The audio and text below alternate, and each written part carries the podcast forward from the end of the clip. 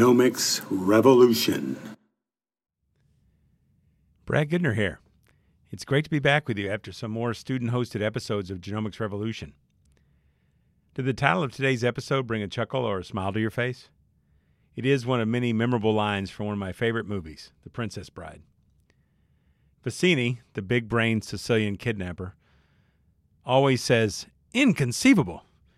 Every time the so called man in black makes it past another huge obstacle. Vizzini's hired swordsman, the Spaniard Inigo Montoya, finally turns to Vizzini and says, You keep using that word. I don't think it means what you think it means. It makes me chuckle every time. Inigo Montoya's phrase could also apply to a word that all biologists know prokaryote. It is, in my opinion, as I tell my students early and often, the dreaded P word that has outlived its usefulness and should be never used again. Prokaryote literally means before kernel or without kernel, where kernel refers to a membrane bound nucleus within a cell. Prokaryote is literally the antonym of eukaryote, which means true kernel, or having a membrane bound nucleus within a cell. The prokaryotic eukaryote distinction played a major role in how biologists, and especially microbiologists like myself, looked at organisms in the mid to late 20th century as biology became more cellular focused. The terms are attributed back to Edouard Chatton, a French biologist who studied protozoa. As described in a great 2005 review by Jan Sapp, Chatton first used the terms prokaryote and eukaryote in a 1925 research paper where he was trying to phylogenetically place a particular protozoan species.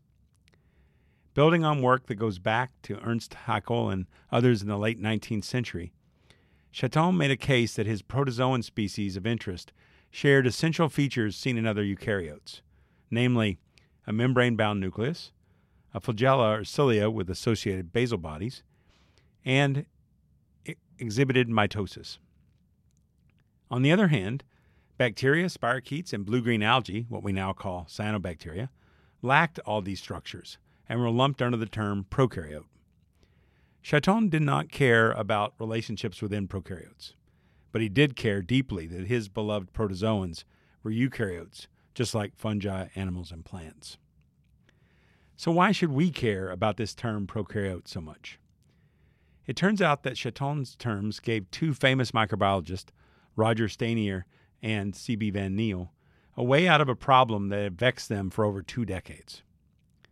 Stanier and Van Niel wanted a robust way to infer evolutionary relationships amongst bacteria like E. coli, Pseudomonas aeruginosa, Treponema pallidum, and Mycobacterium tuberculosis that we have heard about in past Genomic Revolution episodes. They had tried using cell shape and biochemical tests, but with no success. In their 1962 research paper entitled The Concept of a Bacterium, Stanier and Van Niel had reached a point of utter frustration. But Chatton's terms at least gave them a way of saying what their bacteria were not. They were not eukaryotes. They were prokaryotes. Whether or not Van Niel and Stanier believed that all prokaryotes share a more recent common ancestor with each other than any of them shared with eukaryotes is not totally clear. However, it was this very hypothesis that most microbiologists accepted, just on the grounds of cell complexity. Robert Whittaker, in his 1969 Science article, appeared to agree with this hypothesis with his five kingdom model for classifying all cellular life on Earth. He had all the prokaryotes in the kingdom Monera. Yet around this same time, data started emerging that held the real answer. Emil Zuckerkandl and Linus Pauling in 1965 talked of DNA, RNA, and protein sequences as information macromolecules. In fact, they were molecules of history because mutations were markers that were laid down over evolutionary time. It kept getting easier and cheaper to sequence these linear polymers. And finally, in 1977, Carl Woese and George Fox had enough data for the right macromolecule the 16S slash 18S ribosomal RNA found in all ribosomes in all cellular life forms to answer the question Do all eukaryotes share a more recent common ancestor with each other than with prokaryotes? their data clearly said yes. Do all prokaryotes share a more recent common ancestor with each other than with eukaryotes? The data was also strikingly, but now it was no. The prokaryotes split into two groups that appeared to be equidistant from each other as they were from eukaryotes. Woese and Fox called these two groups eubacteria and archaea bacteria and suggested that these groups were two of three so called primary kingdoms for cellular life on Earth.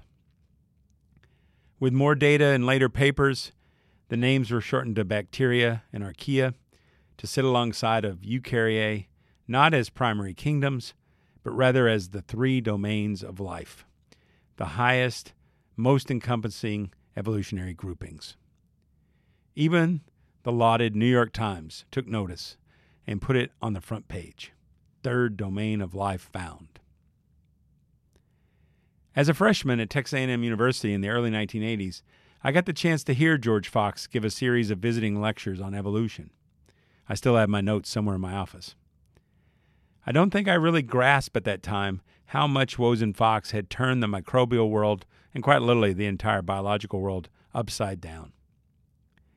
As more and more data accumulated, it became increasingly clear that the archaea were a truly distinct group.